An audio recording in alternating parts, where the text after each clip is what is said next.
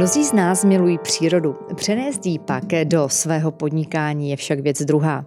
O tom, jak vznikla před třemi lety firma, která navrhuje a šije autorské bavlněné povlečení s ručně kreslenými přírodními motivy lesních a lučních prvků, které jsou navrhovány ve spolupráci s českými výtvarníky, si budu v dnešním díle podcastu Podnikatelka povídat se zakladatelkou firmy Lesson Kateřinou Kapustovou.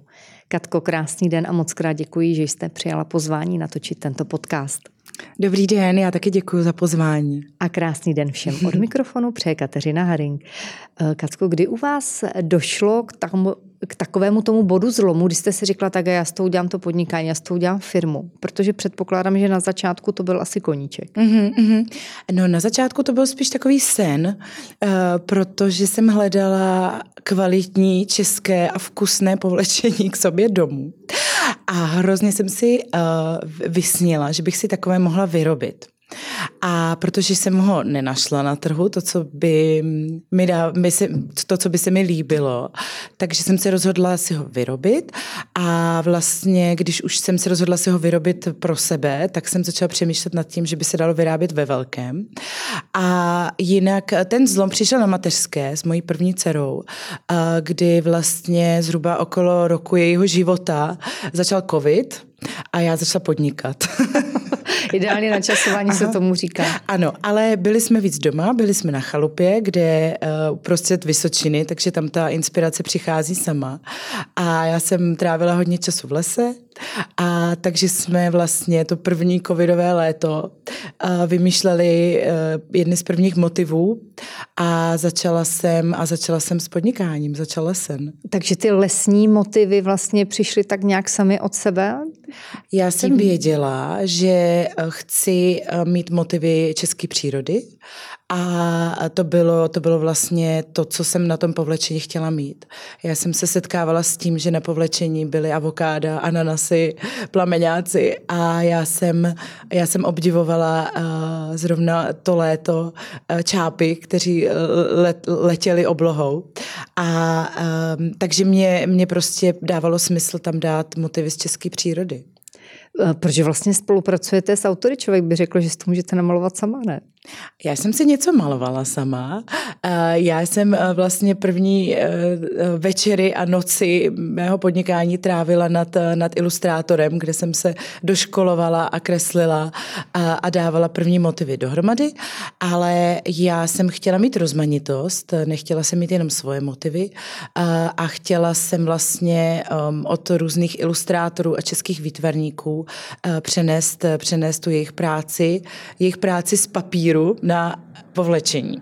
A právě mně se na tom líbí uh, například toho motivu borůvek, že je to akvarel a je to dokonce na takovém zvlněném kartonu, takže můžete i vidět uh, ty tahy štětce a i, i ten papír. Takže to, to bylo to, co jsem tam chtěla dostat.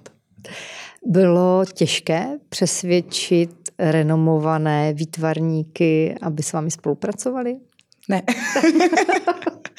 ne, nestalo se mi, že by mě někdo odmítl, takže spíš jsme to třeba posouvali, že měli rozjeté nějaké projekty, ale všem se můj, uh, moje podnikání, můj projekt líbil a šli do toho s nadšením a musím říct, že všechny spolupráce šly tak hrozně hladce.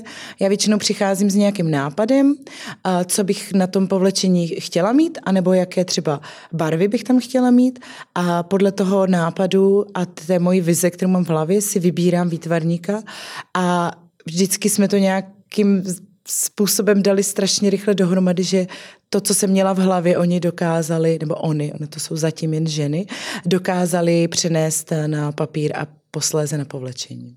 Jaký je další postup, proces od té myšlenky, jaký vzor tam vlastně bude? To se namaluje na papír, že jenom, že pak je potřeba to dostat na tu látku. No, je to dlouhý proces. Řekla bych, že nejdelší tvorba motivu nám trvala rok, a do toho jsem teda porodila syna, takže tam byla kratší pauza i z mé strany. A Trvalo to tak dlouho, protože od toho papíru ne, nejdříve vzniká teda nápad, pak vznikají první skici, ladíme barvy, pak vznikají už podrobnější návrhy, ale papír je něco jiného než látka. Takže my potřebujeme uh, si ty um, skici a návrhy nechat vyvzorkovat na látku, což je celý proces od toho tisku až po poslední praní té látky, aby jsme opravdu viděli, jak to vypadá. A to nemusí vždycky zůstat u prvního vzorku. A jeden vzorek trvá třeba 6 týdnů, takže když jich je více, tak opravdu to trvá, opravdu to trvá déle. A já na to nespěchám. My neděláme kolekce, my děláme vzory, kterých můžou spát lidi celý rok. A proto eh, to ne, na to nespěchám, že musím to třeba vydat na podzim jako nějaký módní návrhář, ale, ale vydám to až když je to takové, jaké jsem si to vysnila. Ten přenos toho nápadu na látku probíhá tady v České republice? Mm-hmm. Ano, ano, my tiskneme, uh, my tiskneme látky v České republice tedy především ty na klasické povlečení a tiskneme to v, vlastně na Moravskoslezském kraji.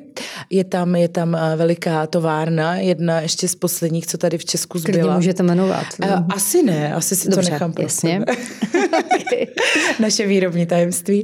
A s nimi spolupracujeme od začátku a vlastně oni i ty látky zpracovávají. Takže dalo by se říct, že se jedná o českou látku, byť víme, že bavlna neroste České republice, ale oni dostávají jakoby ty látky v surovém stavu do České republiky, tam je zpracovávají, tisknou a dostávají do té podoby, eh, kde my, je potom, eh, my si je potom odebíráme. Ale máme ještě jednoho dodavatele. A protože já vždycky s dodavateli začínám v Čechách, a postupně rozšiřuji rádius do okolních zemí. A my jsme chtěli uh, začít šít francouzské povlečení. To jsou peřiny, říká se jim také manželské, vlastně minimálně dvakrát dva metry, můžou to být i větší rozměry.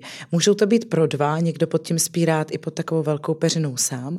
A v České republice se moc nevyrábějí a neexistuje tiskárna, nebo jsme na ní, jsme ji nenašli, na uh, takhle široké uh, látky. Oni musí být až tři metry. Takže ta tiskárna musí mít tři metry minimálně. A my jsme je našli až v Itálii. Takže my jsme vlastně, máme dalšího dodavatele v Itálii, v Milánu, dělají nádherné látky a vyrábí pro nás právě ty třímetrové látky na francouzské povlečení. Jak velký musí být ten vzorek, když vzorujete? Necháváme si ho většinou dělat tak metr na metr. To, to nám postačí. To stačí. Mm-hmm. Tam u vzorku jde o barevnost, především i o velikost motivu, ale to už se dá odhadnout z toho. Uh, já většinou už mám docela v hlavě, jak, jak by to mělo být velké, ale jde o tu barevnost a aby to bylo trošku na ploše, aby to člověk mohl rozložit na světle a viděl, viděl ty barvy. A necháváme si tisknout třeba až pět, pět uh, možných odstínů, uh, jestli to bude, bude vyhovovat. A někdy i několikrát. Co pro vás na začátku podnikání bylo nejtěžší? Když sehnat, o... no, sehnat právě ty dodavatele. Sehnat právě ty dodavatele kvalitních látek v České republice. A povedlo se nám to, eh, ale opravdu hledání kvalitních látek které by splňovaly naše požadavky, měly třeba i certifikaci, aby mohly být pro malé děti, tak to je to těžké. A doteď vlastně je pro mě hledání materiálů to nejtěžší. Ehm, je... Ale materiál se doveze, ne? Pak to zpracování probíhá tady. Určitě, ale, to aby, je... um, ale vlastně se snažím co nejvíce, aby ty, doda- ty látky nebo jiné materiály, jiné komponenty třeba co nejméně cestovaly. Takže i třeba, řekněme, zip je věc, kterou, eh, kterou hledáme co nejblíže výrobu v České republice. Nebo například nitě jsme našli v, v českou firmu Chřipské v Českém Švýcarsku, ale firma už patří pod německého výrobce, takže cestuje, ale pouze z Chřipské do Německa a pak k nám do Mladé Boleslavy do Dírny. Ale to je pro mě to nejmí. Nechci, aby to prostě cestovalo po, celé po celém světě, aby třeba ta látka, ta bavlna se někde, uh, někde vyrostla a jinde zpracovala a pak se třeba tiskla v Evropě. Jo. To už jsou zase vzdálenosti a člověk si to ani ne, nedokáže představit, jak některé jeho kusy třeba oblečení cestovaly přes celý svět jenom aby třeba se ušetřilo. Jo, takže to já se snažím zkrátit. Tady ušetřilo na finálním výrobku, myslíte? Přesně tak, ušetřilo na finálním výrobku. Ušetřilo na mzdách někde. To je téma samo o sobě, určitě, ale to určitě. teď ještě, ještě ho chvilinku přeskočíme. Jo, jo, jo, jo. Bylo něco, co mm, na začátku toho podnikání naopak šlo opravdu o hodně samo? To, co třeba jste předpokládala, že vám vezme daleko více času, úsilí, nebo že si s tím možná nebudete vědět rady a najednou to bylo na lusknutí prstu? Určitě mě docela zaujalo, že i když jsem neměla ještě hotový produkt a měla jsem pouze vizualizace, tak uh, jsme se hned přihlásili na uh, Design Market, což je veliký uh, trh s designovými výrobky tady v Praze a oni nás přijali na základě té vizualizace. A, a vlastně ten samotný prodej a, a to rozšíření mezi zákazníky šlo velmi snadno a velmi rychle. A, a začaly přicházet první objednávky, i když jsme ještě vlastně neměli ani našito. Prozradíte, kolik metrů látky třeba musíte objednat? Já nechci říct na sezónu nebo na rok, jako ať máme představu. My máme 10 motivů. A takže minimálně objednáváme po 300 metrech, aby jsme měli z čeho šít. A je to vždycky, to dochází postupně, takže teď třeba určitě to budou tisíce metrů na, na sezónu. A um, ještě k tomu máme dva ty francouzské, takže vlastně 12 motivů. Takže je to, je, jsou to docela zásoby.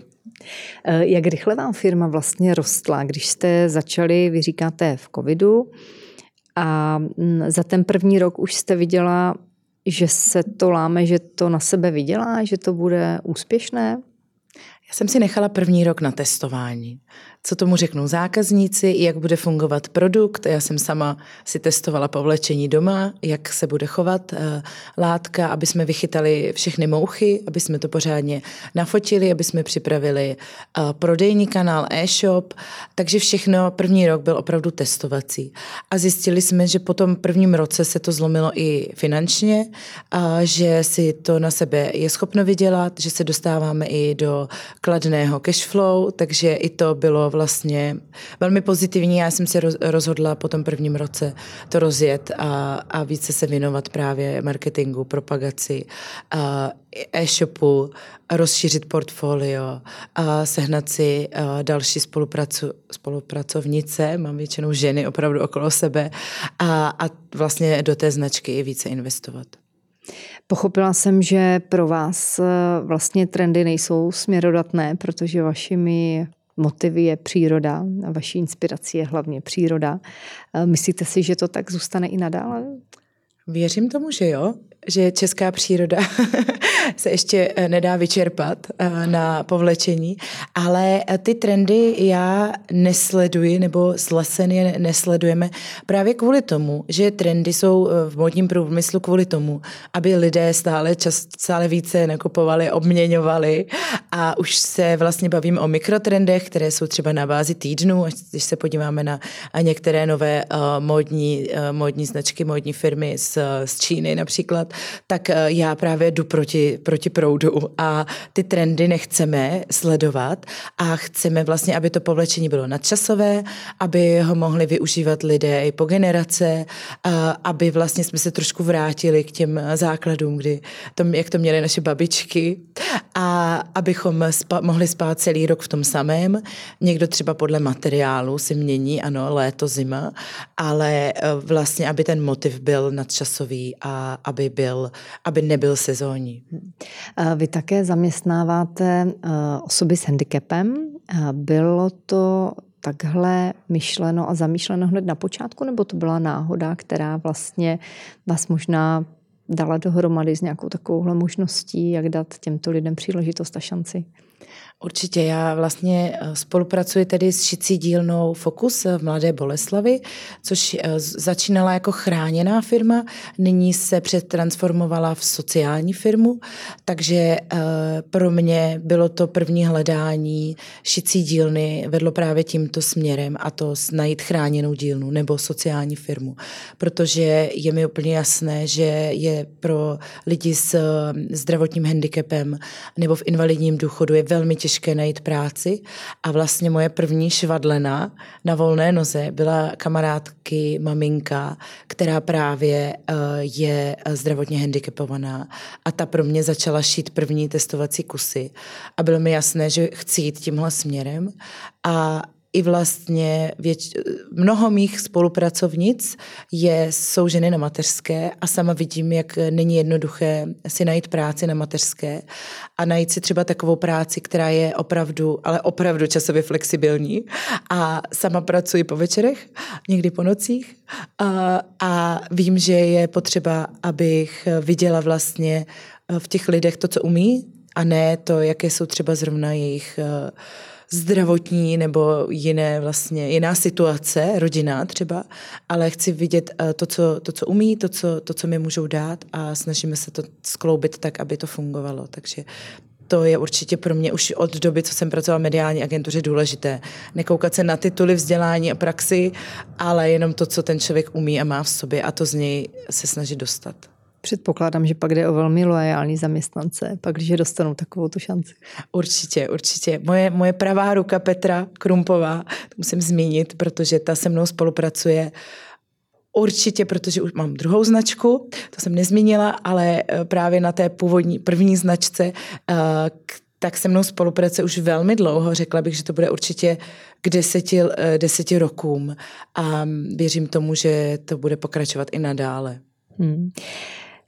Co pro vás znamená udržitelnost? Asi dovedeme vydedukovat z toho, co jste nám eh, již do posud řekla. Já prozradím, že vaše firma je také Zero Waste. Prozradíte nám více? Určitě. My udržitelnosti, jak říkáme, žijeme. i sama žiju udržitelnosti. A Zero Waste eh, je určitě směr, kde se snažíme pracovat s odpady, aby eh, se z nich nestal odpad, ale další produkt. Takže v dílně nám samozřejmě z šití vznikají odstřižky látek a my se snažíme je dále zpracovat a šít z nich nějaké smysluplné produkty. Jedním z nich jsou voskované ubrousky, což jsou náhrady plastových folií nebo pytlíčků, do kterých si můžete zabalit svačinu nebo půlku hrušky, chleba a tak dále. Takže ty nám povoskovává česká firma Vobrousek uh, včelým voskem a my vlastně využíváme ty kousky látek, šijeme uh, látkové gumičky, šijeme taštičky na různé drobnosti a ty úplně nejmenší odstřižky z nich děláme vzorníky pro zákazníky, aby si mohli vybrat uh, látku, posílám jim to domů a ty úplně nejmenší tak nosíme do školek eh, na tvoření pro děti, takže to, to určitě jsou látky, spotřebujeme do posledního kousíčku a, ale vlastně se tak díváme i na jiné materiály. Eh, my se třeba snažíme používat krabice již z druhé ruky, anebo výplně, do, které používáme do krabic. Eh, tak jsou to různé materiály, které najdeme okolo nás. Eh, já teďka ze stěhování musím říct, že spoustu boblinkových folií a papírů vozím do, do skladu pro lesen a budeme teďka z nich žít celý podzim.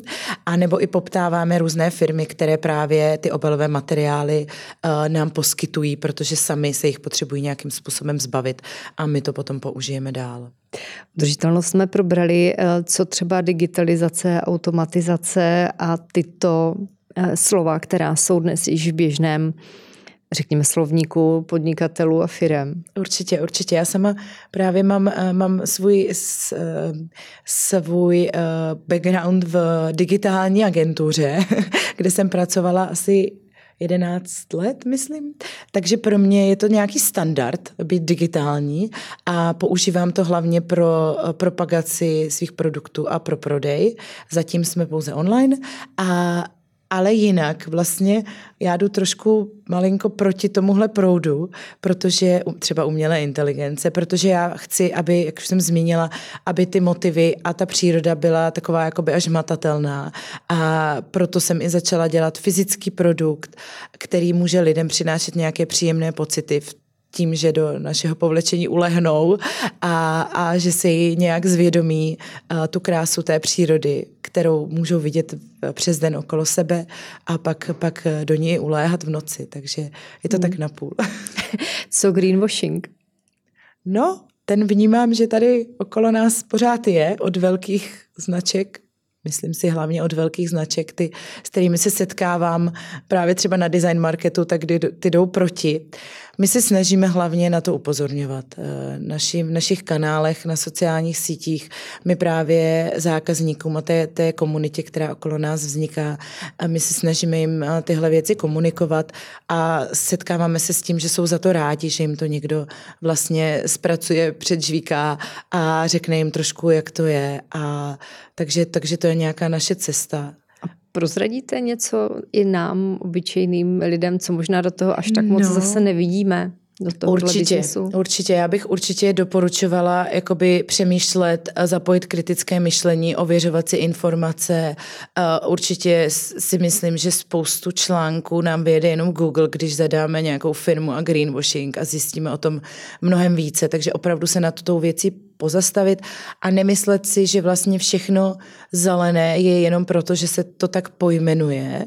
Podívat se na sustainable kolekce, které se šijou v, v zemích třetího světa za opravdu velmi špatných podmínek a vlastně podívat se na to, proč ta firma to tvrdí, kolik je tam toho udržitelného materiálu, jestli je to procento dvě nebo tři a vlastně se nad tím zamyslet jakoby do hloubky.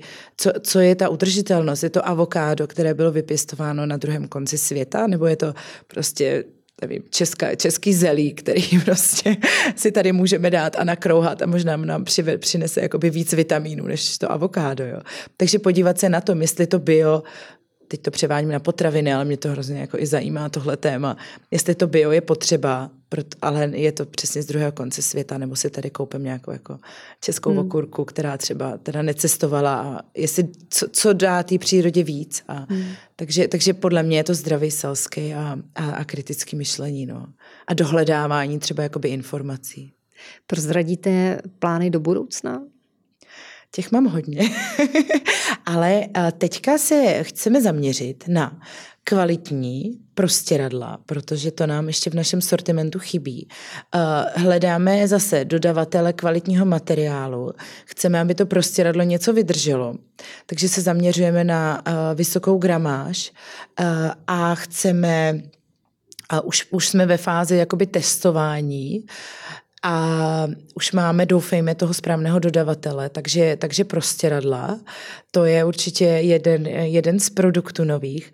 A zároveň ještě nějaké produkty do domácnosti, protože nám často píší zákazníci, že z těch našich motivů chtějí mít všechno doma záclony, obrusy, utěrky, takže alespoň některá z těchto přání bychom jim rádi splnili.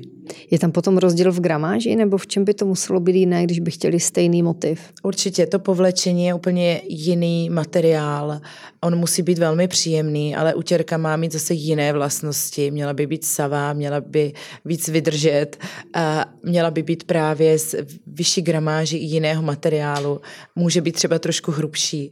A co se týče těch závěsů, naše povlečení Eh, bylo by možná hezké, ale ono je hodně tenké, takže na závěs to taky není, není vhodné. Asi by s tím hodně pronikalo světlo a zase, uh, zase by asi úplně nesplňovalo ty požadavky, takže musíme hledat nové materiály. Ale motiv borůvek na takové zácloně na venkovské chlupě, to by nemuselo být úplně špatné. Určitě, určitě. Jdeme do toho. ale, ale dejte nám čas. Eh, co vůbec konkurence ve vašem oboru? je veliká. Já já Těžko říct, těžko říct. Já vnímám to, že co jsem, eh, teď nevím, jestli to bylo před námi nebo, nebo po nás, co jsme přes třemi lety lesen uh, založili, tak uh, mně přijde, že se, uh, že vzniká konkurence v českém prostředí, vzniká více značek kvalitního českého povlečení. Já jsem za to strašně ráda, že se ten trh posouvá, že lidé to chtějí, že jdou za tou kvalitou, takže jsem za to hrozně ráda. Takže takže vnímám tu konkurenci eh, pozitivně, že vlastně se ten trh celý posouvá a jdeme vlastně spíš jakoby spolu než proti sobě. A i vlastně toho zákazníka nějakým způsobem vzděláváme a ukazujeme mu to, co je ta kvalita. Zároveň mám pocit, že každý jdeme trošku jiným směrem. My jdeme právě tím směrem té české přírody a samozřejmě kvality, ale to konkurence jde také. A věřím tomu, že to poslání naše je ojedinělé a to právě vracet tu českou přírodu do, do, do našich domácností a poukazovat na to hezky, co máme okolo sebe. Takže, takže to si myslím, že má lesen jedinečný a myslím hmm. si, že každá ta značka má něco, proč byla založena a to proč tam má každý to svoje. Hmm. Je něco, co vám třeba podnikání brzdí? A teď narážím jakoby na širší takové věci, jako jsou třeba i klidně zákony nebo nějaká, řekněme, finanční podpora, nástroje a tak dále. Hmm. Zatím bych řekla, že spíš, co se týče brždění, je to v těch dodavatelích. Občas tam máme nějaké výpadky, které nemůžeme ovlivnit tím, že si to zatím sami, doufám, že zatím nevyrábíme. Eh, máme třeba eh, trošku potíže v šicí dílně, eh, nebo oni mají, není to naše šicí dílna, je to samostatný subjekt, takže oni mají někdy potíže sehnat více švadlen. Je to obecně je to asi trošku problém v České republice eh, s se zaměstnaností. To je nejhůře placený obor, ne? Nebo je to byl může... vždycky poslední nebo předposlední, možná se to změnilo. Určitě, určitě, takže, takže tam je trošku problém. Ale doufám, že platíme, platíme dobře, ale, ale samozřejmě jsou firmy, co to třeba můžou přeplatit. My máme právě šicí dílnu v Mladé Boleslavě, takže tam je Škodovka, takže tam je, tam je to trošku problém. Ale věříme, že, na, že najdeme uh, a takže, takže spíš, spíš takovéhle dílčí jakoby problémy, které, mhm. které máme, s kterými se mm-hmm. potýkáme. Je to i vlastně z hlediska toho růstu, že, že jakoby rosteme a musíme, musíme prostě ty, ty kapacity naplňovat. Takže, takže eh, to, to asi, ale jinak um, asi úplně nevidím nějaké potíže, spíš máme spoustu projektů, které bychom potřebovali rozjet a, a já jsem na rodičovské dovolené, mám syna rok a půl, takže ten, tomu se zatím věnuji většinu svého času a chci to tak mít, ale určitě až se mi uvolní ruce a, a půjde třeba do školičky, tak věřím, že se vrhnu na spoustu dalších projektů, které mám zatím jenom ve své hlavě. je to ve stejném oboru nebo je to trošičku mimo? Určitě. Je to stále lesen, je to stále povlečení a máme tam rozpracované motivy, právě ty nové produkty, o kterých jsem mluvila a spoustu dalších vylepšení, které bych chtěla, chtěla se značkou provést. Jak se vám vůbec kombinuje a propojuje ten osobní život s tím podnikáním, s rozvojem firmy. Sama jste říkala, že vlastně dcera byla docela ještě hodně malinká, když jste začínala v průběhu růstu firmy jste stihla porodit druhé dítě syna. Takže jak to zvládáte? Zvládám, mám k tomu určitě dva předpoklady a to je manžel, který uh, velmi s dětmi uh, nechci říct pomáhá, krásně se o ně stará. a určitě babič, babičky a dědečkové, takže to je další velká podpora. A I vlastně skvělé e, školky, na které jsme narazili, a kde jsou, teda kde dcera zatím je spokojená. A, ale, ale především je to manžel, který mi dává ten prostor, abych mohla Eh, podnikat, eh, byť je sám eh, plně zaměstnán. Takže zatím ho nemáte ve firmě manžel? Ne, ne, ne, ne, ne jenom externí poradce. Ale to se, může, finance. to se může změnit. Nechceme spolu podnikat. Ne, ne, ne. ne tohle máte jasné. Ne, ne, ne, nechceme, nechceme. On mi určitě velmi pomáhá a podporuje mě. I sám mi pomáhá fyzicky, třeba na prodejních festivalech, když jsem třeba onemocněla covidem, tak byl za stánkem místo mě, nebo když jsme třeba eh, ve velké zimě, nebo když byl syn ještě opravdu malý a musela jsem ho kojit co dvě hodiny, tak jezdil okolo s kočárkem. Takže to je opravdu jako největší podpora. Teď podle mě zrovna se synem eh, je na plavání. Takže nenarážíte například na reakce, řekněme, širšího okolí, které by vás rádo vidělo v nějaké stereotypní roli? Nestává se vám, hmm. že vám okolí vyčte, že vy nejste ta maminka, která je doma a kolem dětí jenom běhá a nic jiného v podstatě nedělá a nestíhá? Ani ne, ani ne. Já myslím si, že z rodiny máme takové uh, akční ženy, v rodině, takže v rodině to nemám v okolí také, ne, myslím si, že se to docela mění v poslední době, ale já mám takový vlastně takovou svoji zásadu, já ne, nedělám obě věci najednou, já ne, ne, nejsem s dětma a nejsem zároveň na telefonu, a když jsem s dětmi, tak se jim věnuju, vymýšlím jim program, podnikáme různé výlety, akce, akce, aktivity, my jsme hodně jako akč, akční rodina, hodně cestujeme. A takže když mám čas s dětmi, tak mám čas s dětmi. Když syn spí, se dám k práci. A ale prostě se to snažím oddělit, no. Když pracuji, tak, eh, tak pracuji naplno a když jsem s dětmi, tak jsem s dětmi naplno. A tohle mi eh, neskutečně pomáhá, protože si myslím, že nejde to dělat na půl. To bych nedělala ani jedno. Kolik hodin denně můžete věnovat firmě? Poslední dobou, vzhledem k tomu, že jsme se právě přestěhovali předevčírem, tak, eh, tak se spíše věnuji rozklízení z krabic, ale um, mám právě, mám to rozdělené, já vlastně nedělám všechno, já mám opravdu skvělé kolegyně, které, um, kdy, když zrovna vybaluji, tak oni vyřizují objednávky, takže to je, to je velká výhoda. Já jsem sice hlavou a srdcem firmy, ale, ale ruce mám ještě další. Ale myslím si, že se to může pohybovat pohybovat uh, v několika opravdu jednotkách hodin, ale já nemám, já nemám víkendy, takže třeba víkendy zase jsou pro mě ta práce a i zábava, takže, takže se to nedá úplně takhle říct. Takže byste eh, dalším maminkám na mateřské rozhodně doporučovali začnou podnikat, podle toho, co vás poslouchám. Že se dá hezky skombinovat. Dá se to hezky skombinovat. Uh, myslím si, že to není pro každého. Uh, já Proč jsem, ne? No jako musí to člověk opravdu chtít. Protože pak eh, ty večery, jako když se dá k počítači místo toho, aby si dal jako nohy nahoru a, a nebo se naložil do vany, tak to musí fakt chtít. Jako to, to, to není jen tak, jako že hm, mám tady pár volných hodin, začnu asi podnikat, tak to ne, jako to musí opravdu být nějaký sen, za kterým si jdou. A pak si myslím, že to určitě jde skloubit. Uh, mám, máme i chůvu, uh, takže jo, už jsem s druhým dítětem, jsem i zvolila tuhle, uh, tuhle verzi, a, ale zároveň nechci to dělat na úkor dětí. A myslím si, že důležitý je právě si na všechno najít schopné lidi. A to jsem dělala tak i ve své práci, že člověk prostě nemůže umět všechno. A i když to třeba umí, tak e, určitě je tady nějaký větší profesionál, který to umí lépe. Takže já jsem třeba ze začátku fotila své produkty a nebylo to asi úplně jako špatný, díky tomu jsem i začala jako prodávat, ale věděla jsem, že si potřebuji najít fotografa, že potřebuji si najít právníka, grafika, kodéra, a můžu pokračovat dále. Textilní te- technoložku vlastně mám, ilustrátory, No a, a vlastně šiko, další šikovné lidi okolo sebe, takže je to opravdu tým složený z velkého množství zatím žen a, a mého podporujícího manžela, a kde vlastně mm, to všechno, každý dělá to, co umí nejlépe. Jakou radu byste dala ženě nebo dívce, která chce začít podnikat?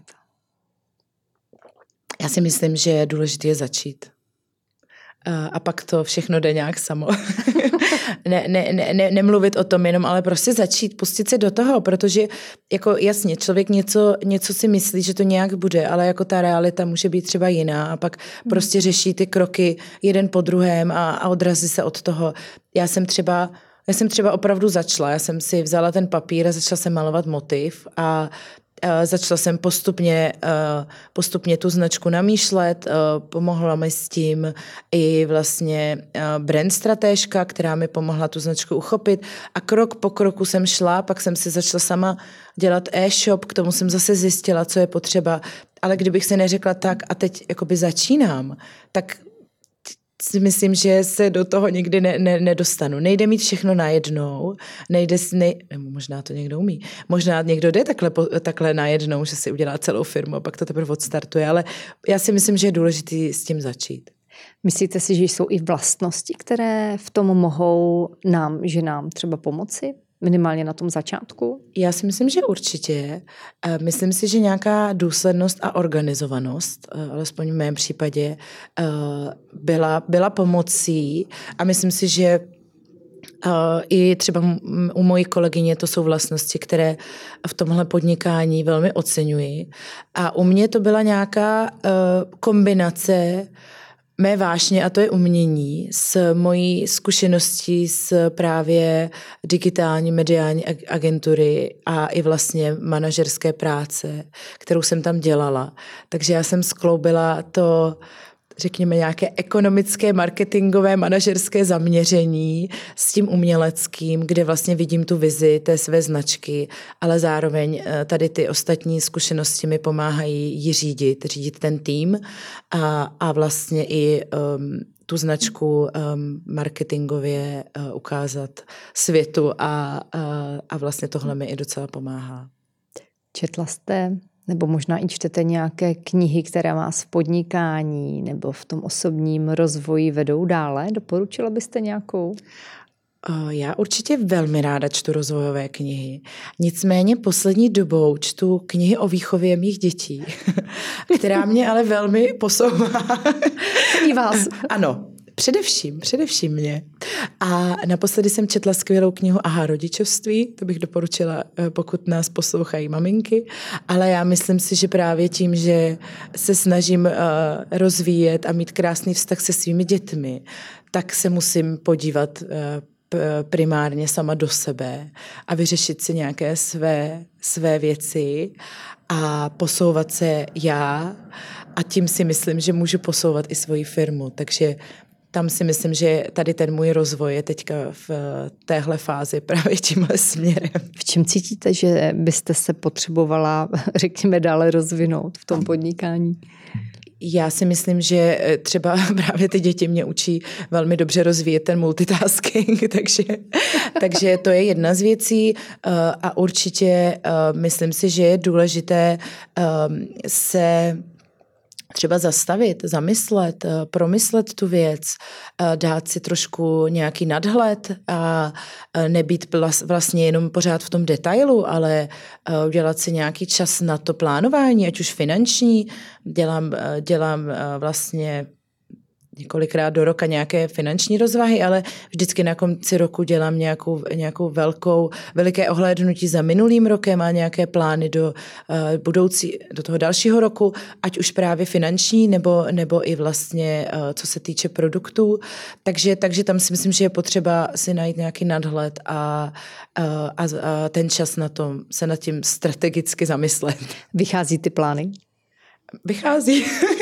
To Teda spíše vychází ještě lépe, než jsem si je naplánovala. Takže... takže z toho plyne to po naučení dávat si vysoké cíle. Určitě s tím mi pomáhá velmi můj manžel. On dělá v obchodu a, a jeho cíle jsou vždycky velmi vysoké a, a tímhle mě posouvá on. Já se, často se držím při zemi a on mě, on mě vždycky to velmi hezky rozporuje a, a posouvá mě tímhle směrem. Myslíte si, že tohle je právě ta věc, která nás ženy odlišuje od mužů, že si tak malinko jako jakoby nevěříme? Určitě.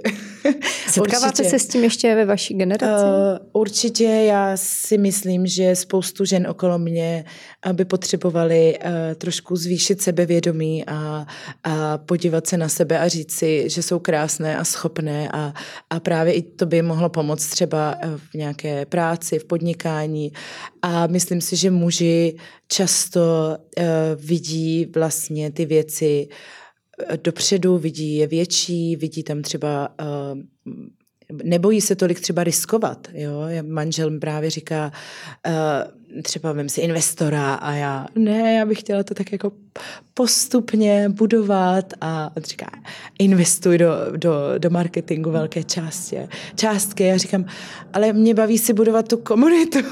Takže tam je určitě velký, eh, jakoby, nebo aspoň u nás dvou, neříkám, že to tak musí být vždycky, nechci to nějak jako uh, házet všechny do jedné škatulky, ale může to tak, může to tak být. Lišíte se prostě v názorech na některé určitě, momenty, určitě. ale to je správné. Jo, určitě, určitě. Myslím, že nám to, díky tomu nám to doma funguje, ale uh, myslím si, že je dobré se právě uh, i třeba s někým poradit, kdo má to myšlení jiné, aby, aby uh, dokázal posunout uh, tu značku nebo, nebo i třeba člověka samotného.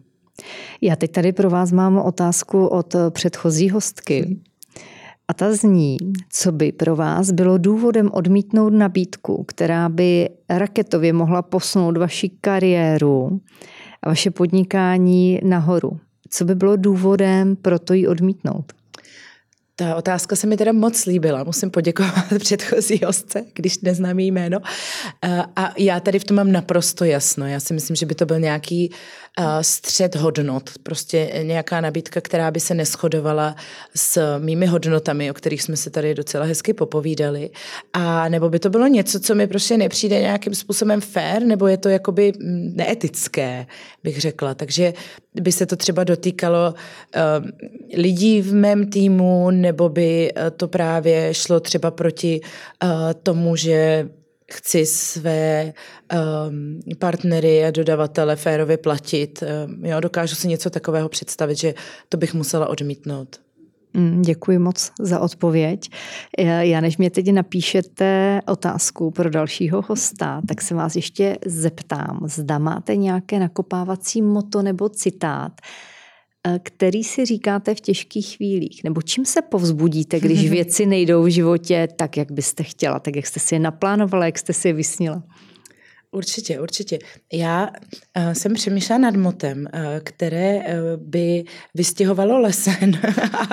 A vlastně uh, tam ta, není to úplně povzbuzující, ale je to spíš takové uh, moto, moto uh, mého podnikání a mého trošku i přístupu k životu.